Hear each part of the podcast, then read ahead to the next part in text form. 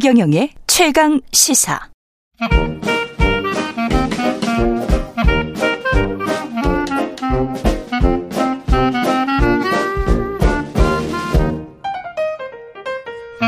네, 최경련의 최강시사 월요일은 경제합시다 코너가 있는 날입니다. 오늘은 차영주 와이즈 경제연구소장과 함께합니다. 안녕하십니까? 예, 안녕하십니까? 예, 오늘은 금리랑 물가 이야기를 좀 해보겠습니다. 네. 우리 금리는 3.5%, 네 차례 연속 한국은행이 동결을 했고요. 그런데 이제 금리 인하에 대한 기대감은 총재가 이창용 하는 총재가 아, 싹둑 잘라버렸습니다. 예. 예, 그 일단 뭐 시- 현재 우리나라 소비자 물가가 한 2% 정도 나오고요. 2%. 네, 예, 예. 2% 나오고 그다음에 지난 주말에 한국은행에서 발표된 우리나라 가계 부채 총계가 1,062조 3천억입니다. 예. 어, 굉장히 높은 수준이기 때문에 음. 어, 많은 분들이 금리 인하를 이제 기대를 하고 계실 것으로 미루어 짐작을 합니다. 물가도 낮아졌고 부채도 음. 많다라는 건데 한국은행 입장은 조금 다릅니다. 한국은행 입장에서 본다라면 현재 지금 물가가 2%에 안정될 거라고 보기 어렵다라는 거죠. 음. 어, 한국은행이 스스로 밝힌 것은 올해 어, 연말에 한 3%대까지 어, 소비자 물가가 올라갈 수 있다라고 예. 이제 한국은행은 봤고요. 어, 뭐 여러 가지 이유가 있겠습니다만 뭐 엎친 데 덮친 경우로 지금 안타깝게도 비가 너무 많이 오고 있지 않습니까? 예. 이렇게 되면 또 농산물 가격도 들썩거릴 가능성도 그렇겠- 있고요. 그렇겠네. 이런 것들이 소비자 물가를 자극할 가능성이 있다라는 거죠. 음. 두 번째는 우리가 이제 상대적으로 보고 있는 미국의 금리 인상이 아직 끝나지 않았다라는 겁니다. 예. 어, 지금 현재 금리 격차가 1.75%포인트 벌어져 있는 상황인데 미국이 이제 한 차례 내지 두 차례 금리 인상에 대한 가능성을 좀 열어두고 있는 상황에서 우리가 먼저 금리를 내린다라고 음. 한다라면 이 금리 격차가 너무 벌어질 수도 있다라는 거죠. 예. 물론 이런 것들을 어, 꼭 금리가 격차가 벌어진다 그래서 우리나라 경제 운용에 있어서 큰 문제가 되는 것은 아니지만 음. 어, 뭐, 그래도 그 호재는 아니니까 음. 뭐, 먼저 우리가 어, 이런 것을 내린다라는 것은 현재로서는 쉽지 않은 결정을 할 수, 쉽지 않은 결정이다. 이렇게 말씀드릴 수 있겠습니다. 음, 가계 부채 문제까지 말씀을 하셨고요. 근데 이제 그 금리를 못 내린다는 근거 중에 많이 이야기하는 것이 말씀하셨던 미국이 금리를 올릴 것 같아서. 예. 근데 미국이 금리를 올리는 거는 기정사실화된 겁니까? 어, 그렇습니다. 차례? 일단, 한 차례? 어, 지금 원래 현재로서는 두 차례 정도 금리 인상에 대해서는 어, 공식적인 view입니다. 우리가 예. 이제 점도표에서도 확인이 됐고, 음. 어, 파월 의장이 어, 지난달 아 지- 이- 이달에 이제 음. 유럽을 가셔가지고 예. 어22 그 회의에서도 두 번이나 언급을 했어요. 음. 그때 처음에 이제 한번 이제 이틀에 걸쳐서 했는데 첫날은 두 차례 연속 올린다. 음. 뭐 이런 뉘앙스의 발언을 하셔가지고 어, 미국 시장이 한번 크게. 출렁거린 적이 예. 있었고 바로 그 다음 날은 좀 주워 담았죠. 음. 어, 가능성이 있다. 테이블 위에 다 놓여 있는 거지 아니다라고 얘기를 했었습니다.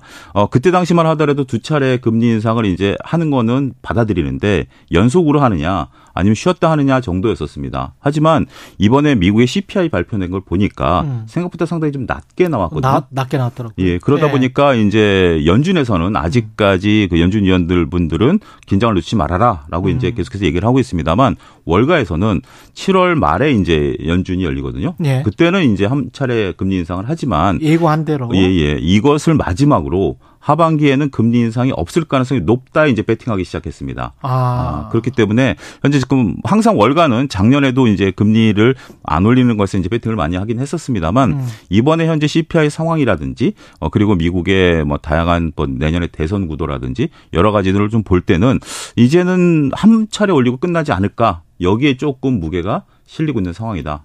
이렇게 어떻게 보세요?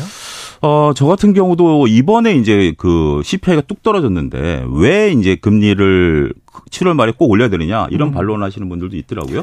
어, 떨어진 게 한 3% 되나요? 3%입니다. 아까 예. 시장 예상치가 3.1이었는데 예. 물가 상승률이 3%입니다. 예. 근데 이게 3%라는 게 우리가 이제 제로에서 3%가 오른 게 아니라 음. 작년 6월에 작년 동기 대비. 대비해서 3%입니다. 작년에 음. 어, 여러분들 기억하시는 9라는 숫자가 6월 달에 나왔었거든요. 맞아요. 예. 어, 그러니까 2021년 대비 2022년이 9%가 물가가 올랐고요. 예. 이걸 기준으로 해서 3%가 더 오른 거거든요. 음. 그러니까 이제 상당히 좀 높은 수준에 있는 겁니다. 물론 여전히 높은 수준이긴 하겠습니다. 예. 상승률 예. 자체는 꺾이긴 했습니다만 예. 여전히 굉장히 높은 수준이죠. 음. 근데 이번에 그 금리를 올리려 올릴 수밖에 없다라고 월가에서 받아들이는 것은 근원 CPI 때문에 그렇습니다. 근원 CPI CPI. 예, 그러니까 예. 이제 우리가 앞서 말씀드린 제가 이제 9라든지 3이라는 숫자는 CPI라는 소비자 물가고요. 예. 소비자 물가와 근원 CPI 차이점은 에너지 가격 과 아, 노, 농산물 예. 가격이 예. 있습니다. 근데 예. 우리가 작년에 9란 숫자가 나왔던 게 이제 우크라이나 전쟁이 터지면서 그랬죠. 유가가 급등을 해버렸고 음. 그다음에 이제 곡물 가격이 급등을 해버렸죠. 음. 근데 이제 그게 안정을 찾다 보니까 지금 이제 3% 올라왔는데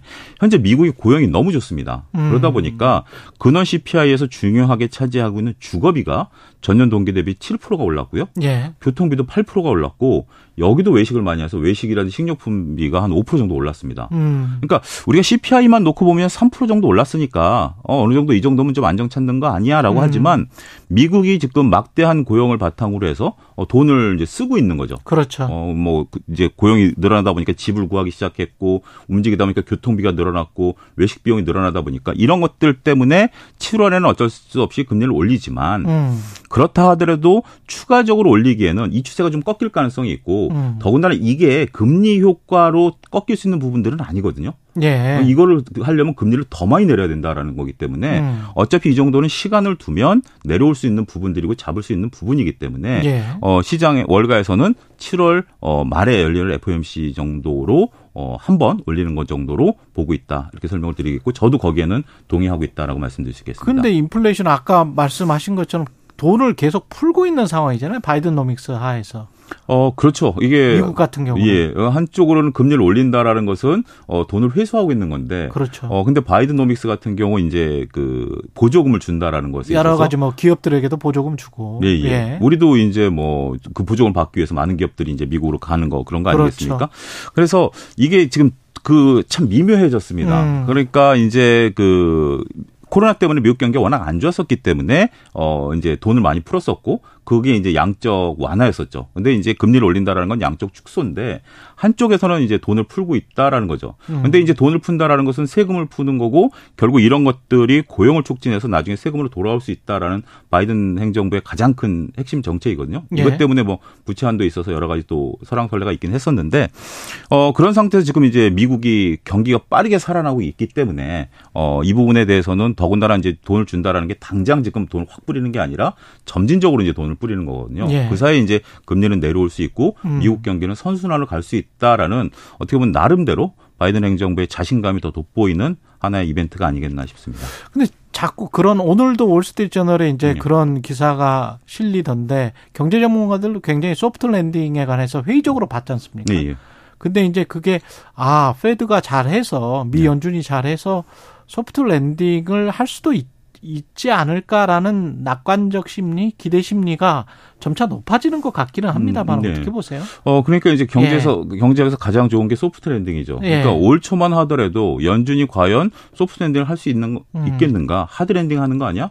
이거 괜히 경기도 나빠지고 음. 금리 내리는 것을 어좀 오판하는 거 아니야? 월가에서 계속 그런 얘기를 했어요. 예. 빨리 이제 금리 인상을 중단시켜라라고 음. 얘기했었던 근거 중에 하나가 바로 그 논쟁이었었는데 지금 현재 미국에서는 물 물가는 어느 정도 이제 3%대라 안정이 돼 있고 음. 고용은 지금 이제 잘 나가고 있는 거죠. 예. 경제학의 두 가, 경제학에서 있는 딜레마가 한 가지 있습니다. 고용과 물가의 두 마리 토끼는 다 잡을 수 없다. 그렇죠. 예. 근데 지금 그런 현상이 벌어지고 있는 거예요. 예. 그러다 보니까 이게 지금 어 우리가 이제 미국이 금리를 올린 것 음. 때문에 어 경기가 좋아졌느냐 아니면 바이든 대통령의 어떤 이런 정책 때문에 좋아졌느냐 음. 어찌 됐든 지금 미국 경제는 현재 지금 상황을 놓고 보면 경제학에서 이루기 달성하기 어려운 지금 상황들을 달성해내고 있는 상황이고 음. 어 더군다나 이제 미국 같은 경우 이제 고용이 계속해서 늘어날 걸로 보여지고 있지 않습니까? 예. 지금 우리나라만 하더라도 미국에 쏟아붓는 돈이 엄청나고 있기 때문에 그렇죠, 그렇죠. 이게 다 미국의 고용을 창출하는 그런 가서 공장 짓는 게 미국 사람들 고용해 주는 거죠. 고용해 주는 예. 거죠. 더군다나 이제 뭐 사막 지역에다가 공장 지어가지고 예. 도시 하나 만들어 주는 거니까 음. 어 일단 미국만은 놓고 본다라면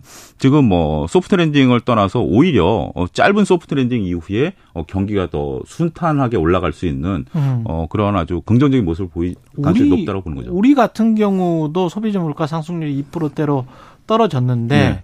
이게 좋은 사인인가요? 어떻게 보세요? 어, 일단 소비자 물가가 떨어졌다라는 것은 상당히 이제 긍정적입니다. 음. 우리도 이제 유가가 좀 안정을 찾고 있고 여러 가지 이제 뭐 주택 주거비라든지 이런 것들이 떨어지고는 있습니다만 여전히 불안하다라는 게 이제 공식적인 입장입니다. 예. 음, 앞서 말씀드렸던 뭐 지금 현재 농산물 가격에 대한 우려감이라든지 예. 어, 더군다나 지금 어, 요즘 외식 비용 어마어마하게 올라가지 않았습니까? 그렇죠. 뭐 예. 그런 부분들도 있기 때문에 어, 이제 이 부분은 우리가 이제 2%대까지 떨어진 부분들은 어떻게 보면 글로벌적인 요인들이 좀 컸습니다. 음. 유가가 안정세를 찾고 있고 어, 그다음에 우리가 이제 수입하는 물가라든지 그렇죠. 이런 것들이 안정세를 찾았는데 이제 국내 상황만 놓고 보면 음. 물가가 조금 올라갈 수 있는 요소들이 조금 잠재돼 있는 것들이죠. 예. 어, 그렇기 때문에 현재 지금 물가가 2% 떨어졌다라는 것은 긍정적이지만 예. 이게 이제 국내 상황이 어떤 국내 상황을 아, 말씀하시죠? 국내 상황이라는 게 지금 현재 우리가 이제 가계부채 문제에 아, 대한 가계부채. 부담, 뭐 예. 그다음에 이제 어 그다음에 자영업자분들의 부담, 음. 그다음에 이제 외식비에 대한 부담, 임대료 올- 상승 어, 이런 것들이 지금 현재 물가를 자극할 수 있는 충분한 요소다라고 있습니다. 사실은 미국에서 인플레이션 걱정 을 하면서 소비자들이 가계가 돈이 아직도 쓸 돈이 많이 남아 있다. 그것 때문에 인플레이션이 조금 더 갈 것이다. 임금이 오르고 있다. 그래서 인플레이션이 더 갈 것이다. 그런 말을 하잖아요. 네. 근데 우리는 지금 부채 때문에 짓눌려 가지고 네. 쓸 돈이 없다. 뭐 이런 상황이기 때문에 이게 뭐 금리 인하로 가면 잠깐 금융 시장이랄지 주식 시장은 좋아질 수 있지만 실물 경제 쪽으로 가서 경기 침체로 쭉 가버리는 거 아닌가 그런 또 우려는 있는 것 같습니다. 음, 지금 현재 오히려 네. 한국은행 발표를 보면 가계에는 돈이 좀 있어요. 아 우리가 우리가 왜냐하면 금리가 급격하게 올라가면서 음. 많은 이제 우리 가계 주체들이 좀그 대출을 갚았나요? 갚았고요. 예. 대출을 갚았고 그다음에 부동산 경기가 최근에 별로 안 좋았기 때문에 음. 신규로 부동산 대출을 안 받으셨습니다. 음. 그러다 보니까 가게는 조금 여유가 있어요. 예. 문제는 이제 기업 쪽입니다. 기업 어, 기업들이 쪽이. 이제 상당히 어 최근에 뭐 PF라든지 여러 가지 더군다나 이제 그래서 각종 기업들이 주시장에서 유상증자라든지 회사채를 발행하는 것들이 음. 어, 기업들이 별로 좋지가 않고 또 이제 가장 이 그- 이쪽에서 아킬레스건은 9월 달에 만기되는 소상공인분들 대출 예. 만기입니다. 음. 코로나 때 이제 대출을 해줬던 것을 이제 세 차례 연기를 했는데 아직까지 결정난 건 없거든요. 이게 만약에 연장이 안 된다라면 어 우리 전반적인 경제 시장에 미치는 영향도 어 굉장히 클 수도 있다 이렇게 말씀드릴 수 있겠습니다. 지금 뭐 저 각국이 다 고민을 할 텐데 각국 중앙은행 예. 총재가 미국이랑 지금 갭이 좀 벌어져 있는 게 꼭 우리나라뿐만이 아니고 다른 그렇습니다. 나라들도 네. 꽤 벌어져 있는데 이런 상황에서 이제 한국은행 총재가 어떻게 할까? 아까 말씀하신 네. 것처럼 금리를 한번 인하를 한번 해보고 그 다음에 좀 볼까? 아니면은 쭉 가져가다가 미국이 뭔가 사인이 나올 때까지 기다릴까 어떻게 보세요? 어, 오히려 정책의 안전성을 놓고 본다라면 기다려보는 게 더 좋습니다. 음. 오히려 금리를 낮- 내렸다가 음. 다시 또 올리는 경우가 만약에 생기게 된다라면 그건 오히려 금융시장에 혼란을 줄 수 있거든요. 예. 어, 차라리 내려야 되는데도 불구하고 미국이 아직 결정이 안 됐다라면 한 분, 한두 번 정도는 참는 게 오히려 더 낫죠. 그러면은 연말까지는 금리 인하 사인이 안 나올 것 같잖아요, 미국 쪽에서는. 어, 그렇습니다. 일단 뭐 피벗이 없다라고 얘기를 하고 있는데 네. 우리가 한 가지 고민해 보셔야 되는 게 내년 11월에 미국에 대선이 있습니다. 그렇죠. 어, 네, 대선이 있는데 금리가 올라갈 때 선거에서는 항상 어, 여당이 졌어요. 그렇죠. 어, 근데 이제 금리가 떨어질 때 어, 선거를 하면 음. 어, 여당이 이겼습니다. 음. 그러니까 이게 이제 피봇이라는 게 그러니까 금리가 꺾이는 것이 보통 이제 금리 인상이 끝나고 음. 과거 사례를 보면 한 11개월 있어야 피봇이 생겼거든요. 예. 어, 통계로 말씀드리면 음. 그러면 올해 이제 뭐 한 차례 더 올린다고 치고 두번 예. 올린다 치고 7월? 예, 예. 7월이고 한 차례 더 올린다 극단적인 상황을 음. 보면 가을에 끝난다 하더라도 11개월이면 내년 가을이거든요. 그러네. 근데 그렇다면 벌써 늦는 거죠. 미국 대선 일정으로 보면. 그러네요. 그러니까 미국이 빨리 내려주면 아. 우리도 내릴 수 있는 근거는 된다. 이렇게 예. 설명드릴 수 있겠습니다. 경제합시다. 차영주 와이즈 경제연구소장이었습니다. 고맙습니다. 감사합니다. KBS 라디오 최경영의 최강시사 듣고 계신 지금 시각은 8시 44분으로 향하고 있습니다.